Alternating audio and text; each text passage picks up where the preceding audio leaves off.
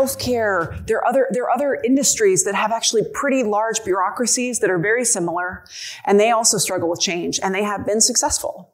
So the good ideas are not necessarily in education. You should take inspiration from elsewhere. Weight Watchers is very simple. Uh, you have to sign yourself up. No one else can. And when you come in, you weigh yourself once a week, consistent data tracking and sharing on the same data sharing space, which is with the same scale. And when you do well, they give you, hey, cool, awesome, good job. And when you don't, good job for coming in, right? Because shame is not an effective vehicle for change. Welcome to Innovating Together, a podcast produced by the University Innovation Alliance. This is a podcast for busy people in higher education who are looking for the best ideas, inspiration, and leaders that will help you improve student success. I'm your host, Bridget Burns. Hi, everyone. Good morning. Especially anyone here from the West Coast like me. Yeah, good morning, right? Uh, super excited to be here. So honored to, especially as I'm hearing about all the incredible work. Sounds like you all have figured out change and innovation already. And, uh, but I'm hoping that what I have to share with you today will add a little bit more to your plate in terms of what you have in your repertoire around how to innovate to improve student success, especially for the students that we need to be thinking about for the new normal. But first, I think, while yes, the background that you just heard is accurate. Just like the rest of you, I bring um, I bring myself to this work, right? I'm, I'm, obviously, you know, you know, we bring our own lens, and it's important to share the context that my work is informed by the fact that I grew up in poverty in rural Montana and was very unlikely to go to college. I didn't know we were poor because my parents were preppers which for those of you who don't know, you even know who those are? Yeah, there's like a reality show. So for those who don't, it's a type of person whose idea of fun is preparing for the end of the world. Yeah, they're really fun at parties. Um, like Y2K is still too soon to talk about in my family. That was like their Super Bowl that got canceled. Yeah, so I can assure you that in the midst of a global pandemic, as the daughter of preppers, I can confirm there is no limit to the number of ways someone can say, I told you so. yeah, it's been super fun.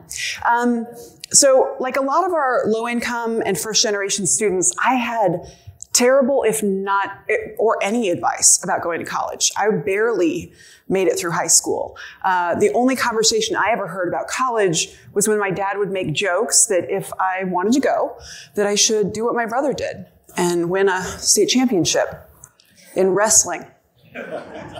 Yeah, so helpful. So, like a lot of our students who, you know, without additional context, you like sift through all the terrible advice you're getting and you find some nuggets to follow. And so for me, what I've decided to follow from that was that if I was exceptional at something, that I would get to go to college. So I put my head down and focused exclusively. Uh, yes, I wrestled for like a week. It was not a good look. I don't, you see this? No cauliflower ear. You're welcome.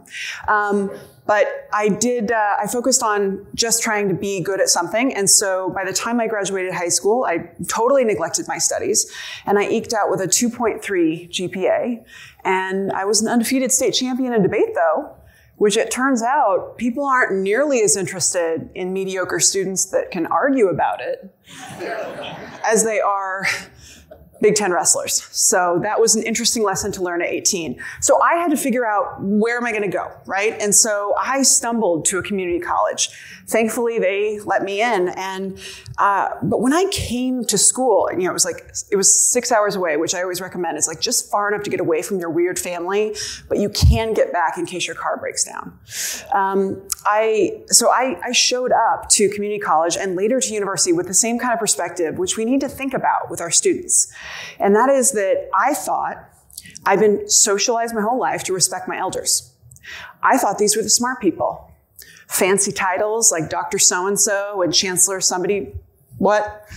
And so I thought when I give you all this information um, about me, I cannot tell you how hard it was to get financial information to give to the government from a prepper, right? Like I worked real hard. And so they had this financial information about me. And so when I receive a letter from my school that says you should take out X amount of dollars. For me, it was $5,000. Now I'm thinking, you know that I've literally never seen that much in my life.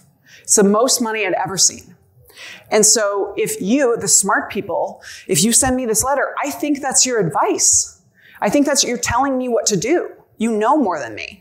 And so I naturally assume that if I do, if I follow the yellow brick road or the choose your own adventure map that I'm handed, that naturally uh, you'll keep an eye out. You'll let me know if I get off course and it'll all work out. That's what our students think. They expect we are socialized in society for a customer experience. And in education, we're uncomfortable with the word customer. But we have to recognize that when you're paying, especially when we're talking about college, that when you're paying a lot of money for something, we expect a certain degree of service. And so I naturally thought people would, you know, keep me on track, but it didn't happen. At no point did an academic advisor ever reach out to me. I didn't know when to go talk to academic advisors. I hadn't been taught that skill of how when, here's when the signal is that you go in and do this thing, and it wasn't required. So, and nobody, apparently nobody was watching. I took super interesting classes that had a little thing to do with my program of study, but not a lot. Uh, I later transferred, I mean, transfer, it's cute. I transferred, my credits did not. Right? Because our systems are totally disconnected. It's so fun. Our students experience it all as if they are one person, but yet our systems are so disconnected, like we've never met each other. I'm so glad that you're all in this room today, though, right? K 12, higher ed, community, everybody. So, I, you know, barely get through. It takes me seven years to get my bachelor's degree. Seven. And I had 50 extra credits I didn't need and $50,000 in student loans best case scenario. Because the vast majority of our students who have that kind of experience don't complete. In fact, half of all the students who walk through the door fail out. But the problem is we think it's fail out. It's we who have failed them. Because what I had experienced when I was doing things like not going to meet with an advisor, following a choose your own adventure map that was literally a piece of paper and not at all helpful, and no guidance about how to actually make decisions about this really complex academic journey, um, I also didn't go to office hours because that sounds like a time when people are doing office work. We have coded language that you're lucky if you know it. What happened, what I was experiencing is something that we all have to recognize that is underlying everything that we're going to talk about. And that is that it was perfectly designed to do this because higher education was never actually designed around students. And so this is an important fact that sometimes people resist. It was actually never designed around students. It was originally designed around the faculty because that was the only intellectual capital we had at the time when we formed universities. And we were mimicking a model from elsewhere. And over time, though, our design is really centered administration and essentially what we're being asked to do. The state board is asking for that. Okay, well, let's figure out how to do that. We at no point have the time to stop and, and take a step back and think, what does our student need in this situation? I wonder what their experience is. I'm going to work strategically on how I show up in this work. I'm going to spend time on the design of my day to day experience. You don't have that luxury because you're trying to be everything to everyone. This is across all of education. The, some people are uncomfortable with this and they don't believe me, but the easiest example, and this is again just for higher ed, um, is that graduation happens, right? Where um, supposedly is something we care about. And yet, at every institution, uh, when it's time to graduate, we at the institution don't know. The student has to tell us.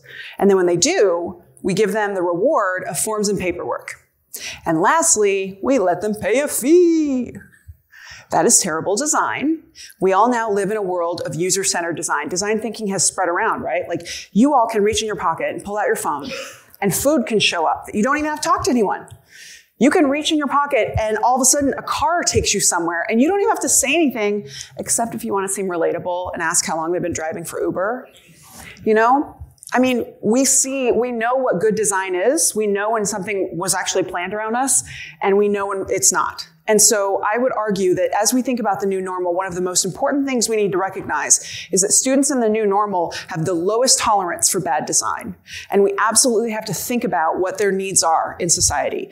They are going to make decisions based on the user experience. And so if we want them to be successful, we have to actually think about the booby traps, the landmines, all of the hurdles that were set because they are convenient for us on the administrative side of the house because we have X deliverable, but they are totally not designed around students.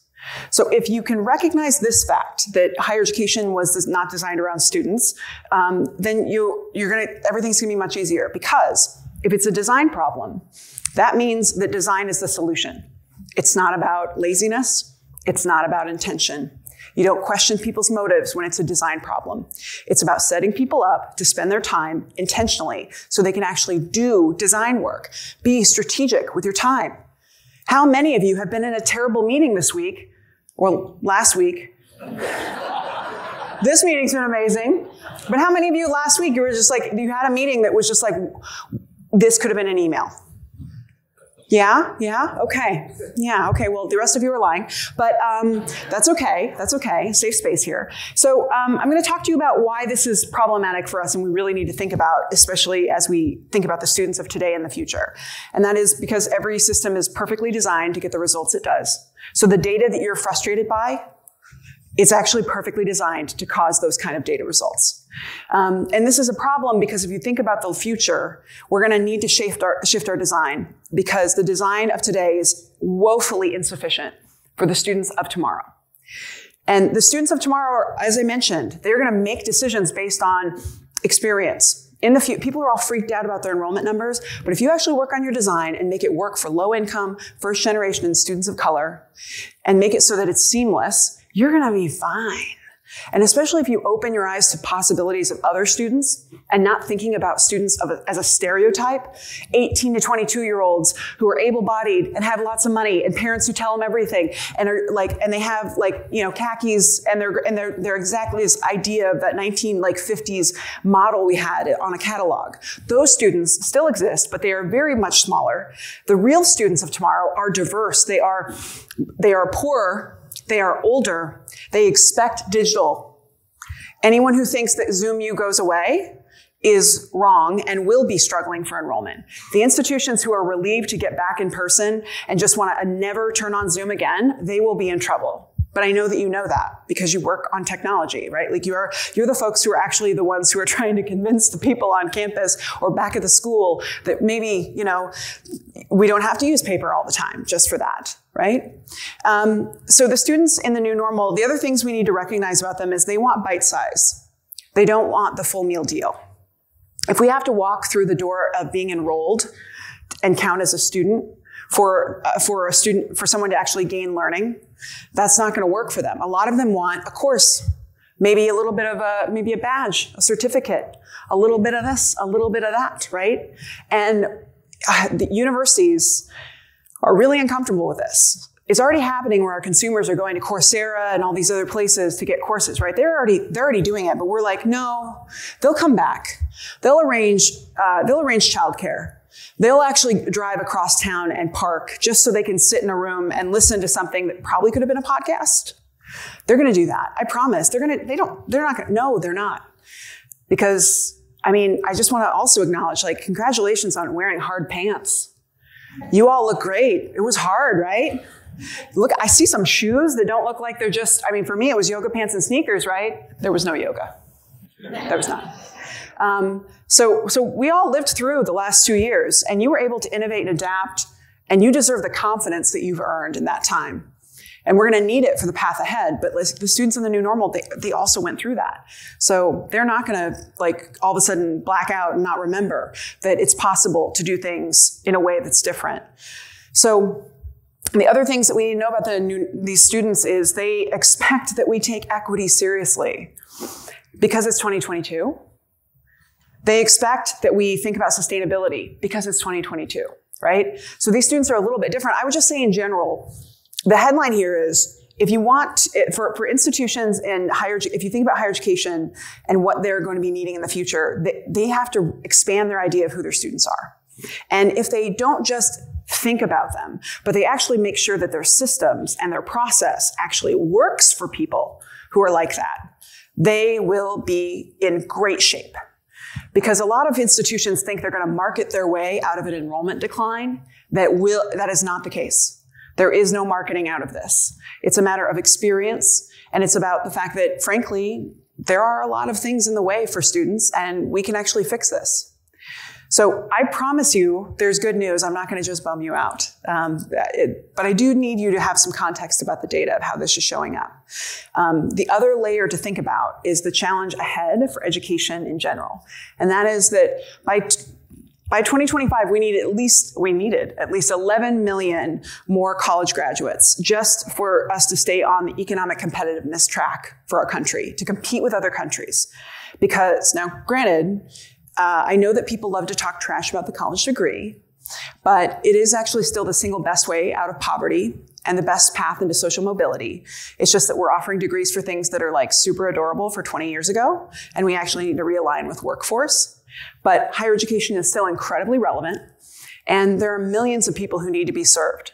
But they aren't being served currently, and they are not going to navigate this next economic hurdle that we're experiencing. We're all starting to get uncomfortable with gas, gas prices, but yet we're lucky enough to be in the knowledge economy. We don't have to go out and use physical, use our bodies to go and earn an income, right? In the midst of COVID, we really learned a lot. So, but in general, just know that we need to educate far more people especially low income people, so they have the same path to prosperity. For tar- far too many people, the American dream has become an illusion. And that is a huge threat to the future of our country, to the economic competitiveness of it, and our democracy.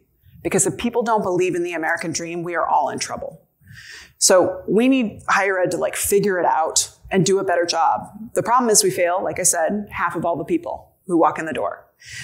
The other thing that you need to know for context is that for the first time in US history, low income students are now the majority in public K 12. I know a lot of you already know that. You're experiencing it.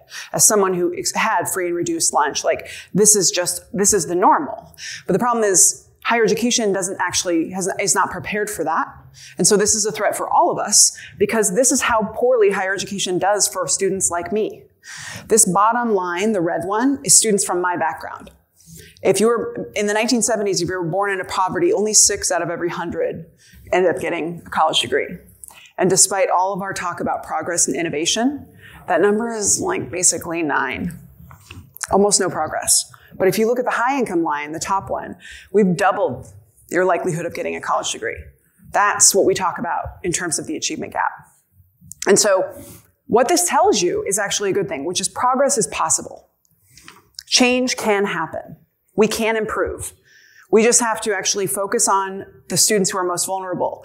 And I say this because the students who are low income, and I would say first generation and students of color, they're all just students. They have an extra hurdle or backpack, but they are going through the same institution. And so if you focus on their needs and making sure that your institutions work for them, then everyone does better. Because the things that get in the way for those students uh, yes, they're working three jobs, but they also get a million emails that are totally unhelpful. They also have financial aid holds for things that make no sense. They also have nobody with our institutions with no data systems connected, and so nobody actually knows what's going on, right? So the, the issues that they experience, if you center them and think of them as the leading indicator, you're going to be much better off. And so this is kind of the complexity. We need to serve more students. We need them to, they're going to be more diverse. They have different expectations.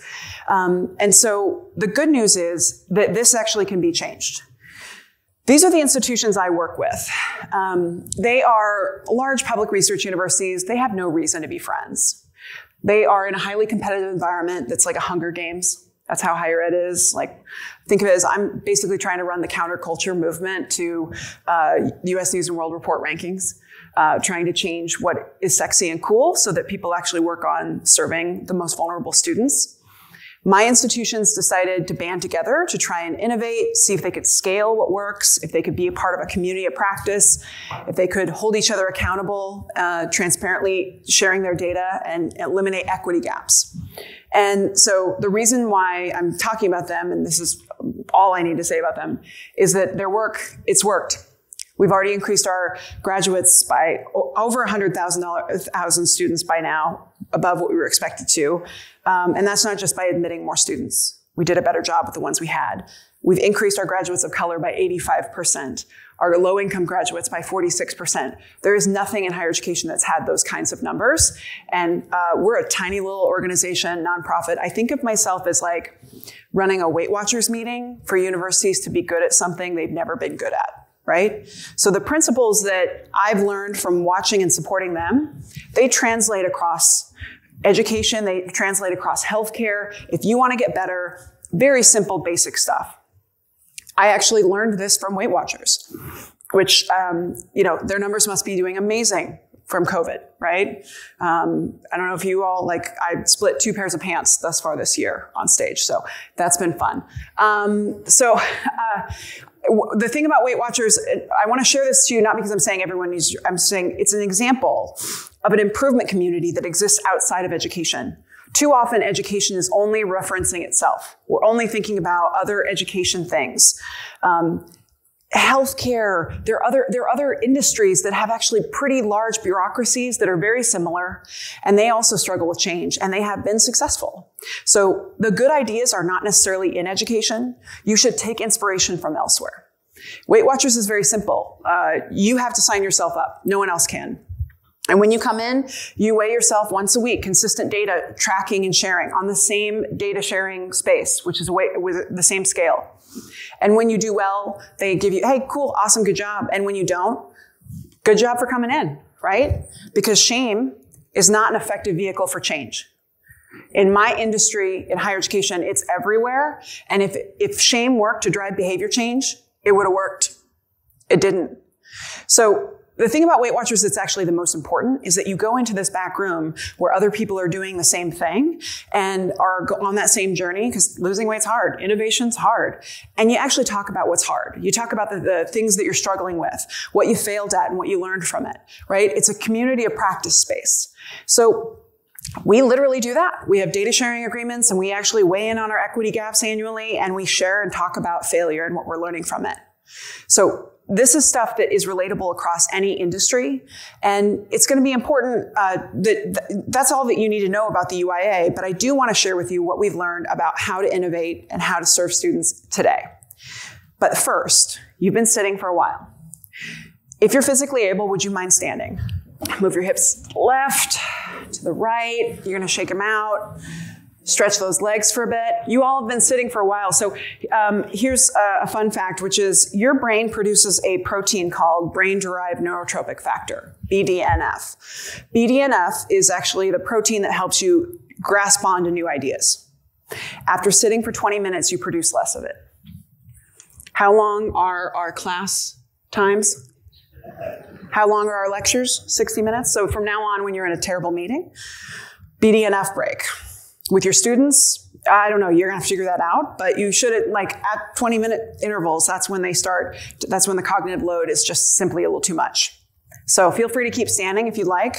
Normally I would play some sweet jams, but um, you know, I know it's early. It's a little aggressive. We just met. So um, feel free to sit if you'd like. Um, so I want to, if we're going to talk about what we need to do to innovate for student success right now, here are the things that we've learned about the challenges that get in the way for innovation. First, trigger warning, this is what you look like. Yeah, I'm sorry. Um, yeah, I'll go back just so that you can, because he'll keep doing that. So, uh, burnout, right? Um, we're misdiagnosing what it is. COVID was really hard. Zoom screens shouldn't be looking at for more than four hours a day, right? Basics. Shouldn't be sitting for that long either, right? There are things we know about human biology that really we didn't listen to. But the thing about this great resignation and burnout space that I think we need to recognize is that, especially in my space, higher ed, we are misreading it. It is not about needing a vacation, although we also need that. It is actually about a lack of purpose, inspiration, and community. Those three things are the most essential thing you need right now for employees purpose, inspiration, and community. Those are things you could not get on Zoom. You tried. I mean, how many of you went to a terrible Zoom happy hour? Right? so bad. Kept trying, kept trying to go up that hill. So um, we have to actually know that like the fact that you know asking people to do more right now is very difficult okay so let's just call a spade a spade Um, but I think that all the rest of what I talk about, you need to know that the work that we do, you have to build it. Start from the beginning, planning that all your change work, any new initiative, any new technology you're bringing in, start thinking about how you can embed or build it around purpose, inspiration, and community. And change is actually going to be a space that people go to because it feels good, it feels fun. It's not that terrible meeting without an agenda. It's actually a space that feels collaborative. And there's a way to do it that doesn't cost any money. And I will make sure to give that to you. So the second thing beyond that is that this is how we looked before COVID. Education and higher education have a very problematic belief system. If I give you more work, your plate will expand. If you do good work, congratulations, more work for you, right? So the most effective people are the most overburdened. This is a problem. We have to actually restructure how we think about work. And that's not something HR is equipped to handle on its own. They do not have the innovation capacity necessary. The reason everyone cannot hire right now is not just because you need to pay more money. We have to fundamentally restructure the position descriptions one by one in our institutions. We have to rethink what things are possible virtual versus not. We have to also be open uh, to actually listening to our employees to understand what needs to shift. And if you think HR has the innovation expertise and background necessary to do that without your help, then you're wrong. So this is going to require us all to think about how we restructure and redefine work. The other part that higher ed has that I'm not as positive that K 12 does, but I've seen some of it, so I know I'm not totally wrong, which is when we have a new initiative or strategy that needs to happen, what we do is we find a retired person and we bring them in at 0.49 instead of actually staffing that work. I have nothing against retirees, they're some of my favorite people. But if you think about decades and decades and decades of not staffing work, and always begging, borrowing, and stealing from someone who isn't full time, our org charts have not evolved. And that is a part of this burden, is that we think our structure is like 1952.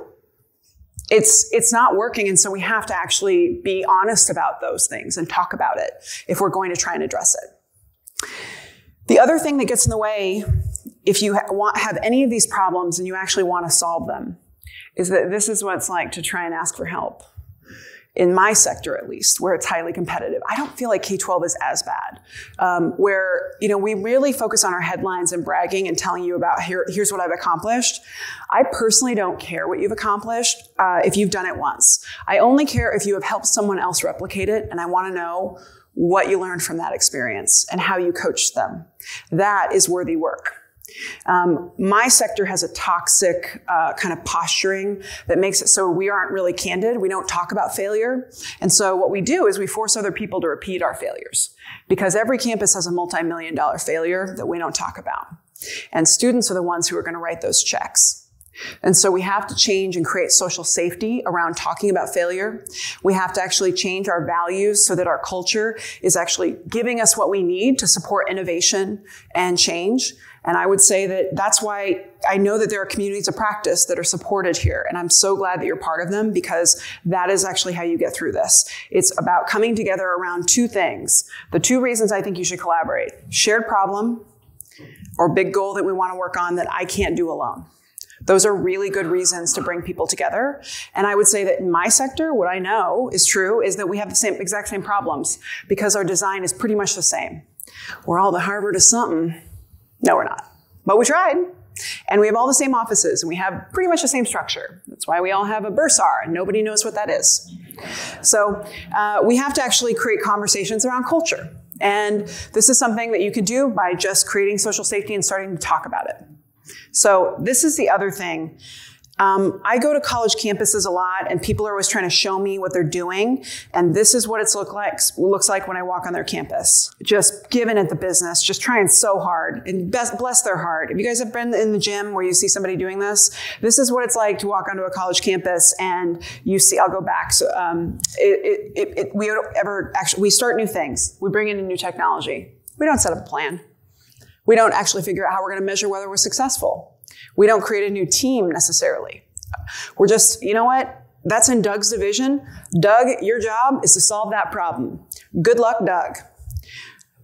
it doesn't matter that he's not necessarily been prepared to like he might be working in that space but figuring out and solving problems in that space might not be actually his jam maybe he's just a great manager and so we see all these de- decisions that get made because somebody feels like this well this problem showed up in my in my lane so I guess I got to own it. And the problem is that they don't we don't actually give ourselves the time and space and energy to work on our design, on our strategy. And so as a result, when you walk into most places, it's like, oh yeah, we're implementing this and we're doing that. How, why did you pick that first? What are you doing after that? How are you going to know if you're successful? Um, did you actually set a very clear goal? Or is this just implementing something that you were told was a jump drive? Okay, great. That's why it looks like that. So we actually have to just give ourselves and be, be intentional about our time and how we spend it. And that's going to be one of the most strategic things you can do. You all need meeting windows that actually don't have a terrible agenda. You need space. The other piece that really uh, is getting in the way is that the design of how we structure our work is based on this assumption that we are, you know, we K-12, all right, great, you're going to do that, and then boom, career the rest of your life. You're going to go into community college, technical, great. You're going to do those first, and then boom, the rest of your life you're going to work. Higher ed, even, we assume that it's only for 18 to 22 year olds, and the rest of your life is just going to work. And that is just not true. If there was one thing I could banish in this world, it would be the question of is college for everyone? Because it's extremely problematic. It assumes that you make that decision once in your life at 18 years old, and that is it. You are now not a college person. That is a problem. I know that personally. My father was one of those people who was asked that question and didn't think it was for him. So he joined the military. And after he leaves the Marine Corps after Vietnam, he now has to figure out how he's going to support his family. So then he goes to farrier school. That's not surprising to you. He's weird. My family's weird. You know that, right? Um, and so he becomes a horseshoer. And then my brother and I come along. And then when I'm two years old, one day, my dad goes to work and a horse flips over on him and paralyzes him from the waist down. Like that. Millions of people go through that, went through that during COVID, where you could no longer work and, and use your body to earn an income to support your family. And you had to transition into the knowledge economy. And so if we think that is college for everyone, and it, at one moment in your life, we are basically writing off an entire generation of people. Thankfully, my dad cashed in his GI Bill and he actually went to Montana State University and got a bachelor's in computer science.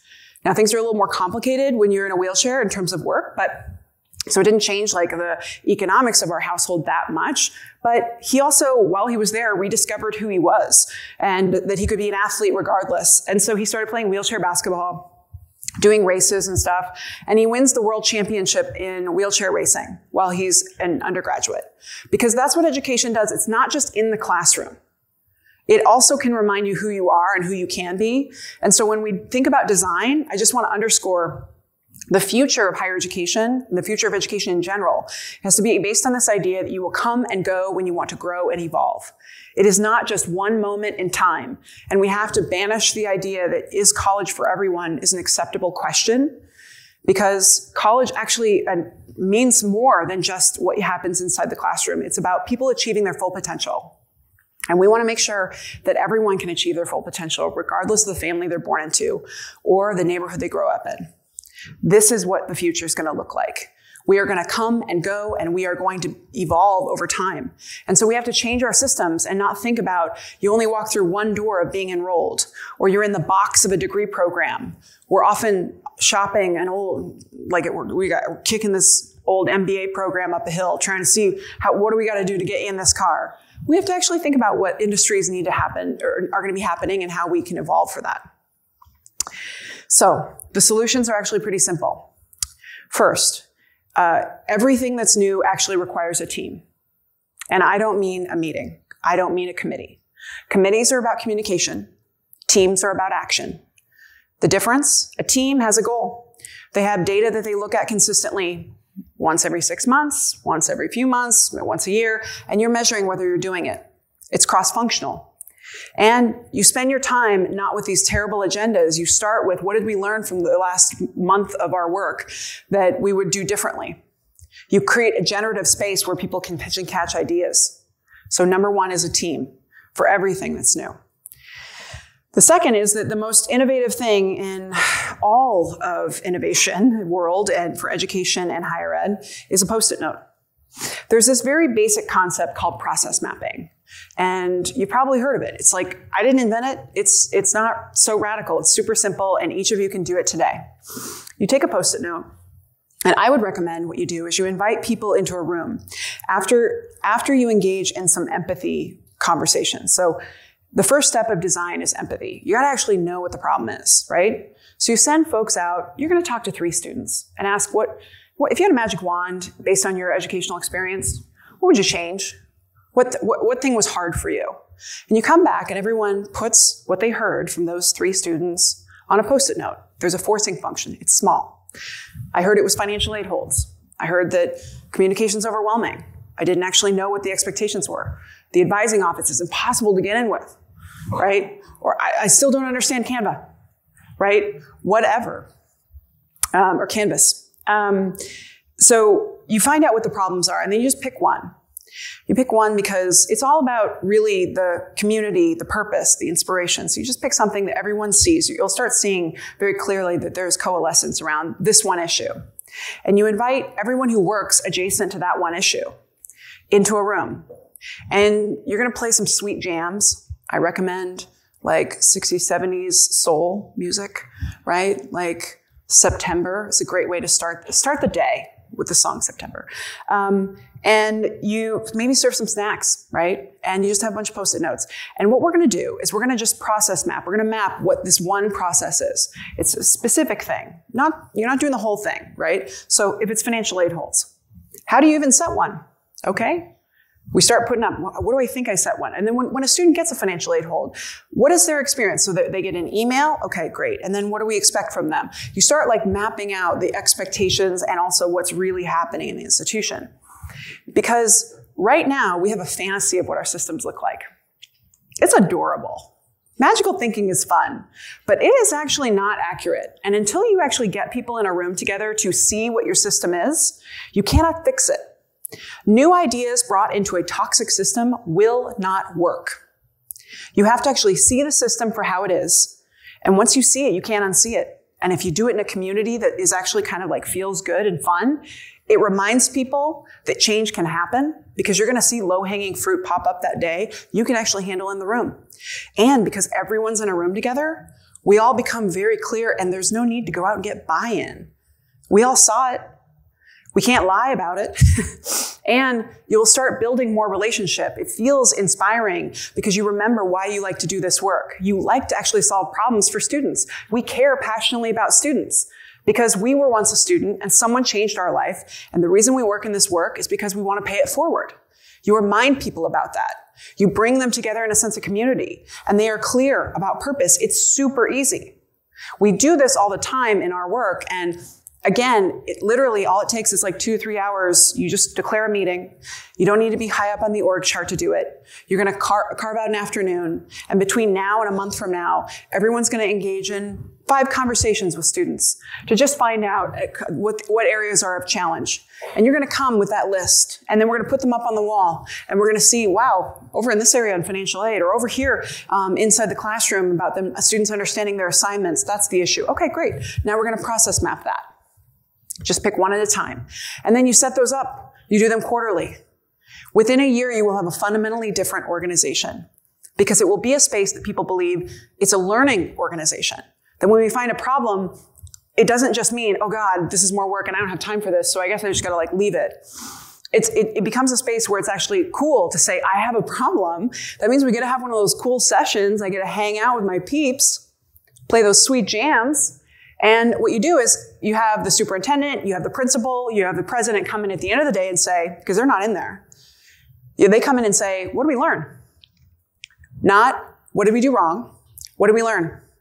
And then let, it, it's like popcorn. People are, oh my God, I had no idea this was happening. I didn't know this department didn't have access to this data. It is magic and it's free. Here's an example. This is from Michigan State. What we did is uh, they gathered together in, for one afternoon to try and map out the first three months of when a student comes to campus, just to find out how they were showing up. The first time that everyone had been in a room together that worked in student success. And there's all these different things that happen. And what they saw that really struck them is at the end of that day, they saw that there were 450 post it notes where it said emails, which means they were sending 450 emails in a three month window of time to every incoming student. And for all the rest of my institutions, if you don't know what your number is, it's 500. We're bad at it. We're bad at email. I don't need to sell you on that. You know this, right? We will ruin Snapchat. We will ruin TikTok. We are not great. So the other part is they found that there were 50 types of holds a student could have on their account that the institution didn't know about. Shocking. Students were experiencing them. They were stopped from registering. The institution didn't know. So now my camp, my other campuses, they map their financial aid holds. It turns out it's the Wild West. Do you know how hard it is to set a financial aid hold? Sneeze. That's that's as hard. You anyone can do it. There's no actual gateway. That's why we have so many. It's just like the Wild West, right? We also map transfer. What's that experience really like? Major change. Declaring a major. What's this like? And slowly over time, you discover this is what I mean by the institution not being designed around students. And it's invigorating because people feel like, oh my gosh, like in this room in particular, there were several times where people were like, hey, I don't have access to that data. And then someone said, what's your email address? I'm going to send it to you right now. My department has that. Boom. You don't, one of the things I see happening is that smart and strategic and capable people spend half their time trying to convince their peers about what work is the right work. What a waste of time. Bring us together. Do a COVID bubble if you need to, or whatever. Like, but actually, we can do this, and we can actually address the burnout issue that we're all str- struggling with while we do it. The other things I want to arm you with are really for you as you go back to think about and to tee up as questions for folks at home that I think are most powerful. These are the things I've learned that are the questions the most innovative places ask themselves all the time. First, how do you treat new ideas? Do you have a strategy for, for how uh, new ideas are treated, new programs, new initiatives? Or is it just like you got to like start from scratch and figure it out? At some places, they actually have a, a, a, space in the institution that's like a brainstorming space. When a new idea comes in, here we're going to actually come together and iterate. Some places actually have like a job where it, the person's role is just to actually help with the strategy part for that. Okay, new idea in your in your area, great. I'm just going to help you with some of the tactics. Um, the other thing is, I would ask, how do we talk about them? If we don't know where good ideas are coming from, it, then we won't get more of them. So, one, where was the last cool new thing? Where did it come from? Is it because someone went to a conference and they got inspired? Great, let's do more of that. Is it because they were part of a community of practice and they got inspired? Great, let's do more of that. Is it because that team had a retreat? Okay, let's do that. Is it because there was an offsite? Is it because somebody took a vacation, just like left? Then okay, let's do more of that. You, you need to know where good ideas are coming from and you need a strategy about how you're going to treat them. Don't, when something new comes up or a new solution, don't just start debating it. Yes, and is the framework to use. Yes, that's an idea, and I'm going to add to it. It makes it generative. So that's number one is how is our organization, how's our school t- treat new ideas? The second is how do we talk about failure? How do we treat failure? Every institution, every organization needs an autopsy process. You got lots of failures. When do you actually take the time to take a step back and think, if we had to do it over again, what would we do different? Is it because what I see all the time is, hey, we created a new system for students and we never talked to a single student. Wow, why don't we actually just create a space where we actually unpack what happened, what went wrong, and then we can we can strategize about how going forward, part of our calendar invitations for these kinds of experiences are going to embed solutions. You can you can't solve problems that you aren't aware of. Everyone has to think about how they're going to treat failure. And I would argue you need social safety where it's a learning space. Failure is the best teacher. The other last piece is habits. Think about the goal that you're being asked to deliver, the outcome that you are responsible for, especially when we think about how we evolve and serve our, new, our students in the new normal better. And I want you to go back to your team and I want you to ask this question. If we were the kind of organization or group or people who actually accomplish that, what kinds of habits would we have? You will not be able to accomplish what you need to by doing it sporadically. You need systems. And systems are actually just habits for you, for, for organizations. Systems and process, right? That's another word for it. We have, in my world, commencement. We have in new, the first day of term. We have spring break. We have once a year people go on a retreat. What kinds of habits would you have if you were successful? How often would you look at your data? What kind of data would you look at? How often would you meet? Kinds of agendas would you have? You actually engage in a brainstorm together about the kinds of habits that would set you up to be successful. Because I know that you have important things that you're being asked to do and there are big goals, but you will not rise to the level of your goals. You will only fall to the level of your systems. And that's habits. So if you want to accomplish things, if you want to change things, which I know that you do, we have to think, take a step back and actually work on our work. And I would ask that you consider canceling a meeting next week or emptying an agenda and just saying, we're going to actually just create a brainstorm space. You can also abolish committees. Did you know you could do that? Nobody disappeared. It just literally was fine. And also, if there's someone who's a wet sock who's a part of your committee, you can just uninvite them. And if you don't know who the wet sock is, I mean, I didn't say it. So I just want to arm you with the kinds of questions that will help you as you think about how to innovate and how to adapt for your students now and in the future. I hope this has been useful for you. Generally, with what I share, sift through and find the stuff that served you and ignore everything else. But the last thing I would tell you is that you heard a bit about my story and it sounds rough and bumpy, but I will tell you I wouldn't change a thing. Because every month when I pay my student loans, it is a instant gratitude practice because it reminds me that it was totally worth it. I remember being terrified that it wasn't going to work out for me. And I was afraid to bet on myself, and I did. And it's every month a reminder to bet on myself. And so higher education changed my life, and I wanted to change the lives of millions more people. And I know that this has been about higher education, but I feel like it's really useful for education, for K 12 to see how we wrestle with things and to know how much we have in common. So I hope it has served you today. And I just thank you for the opportunity.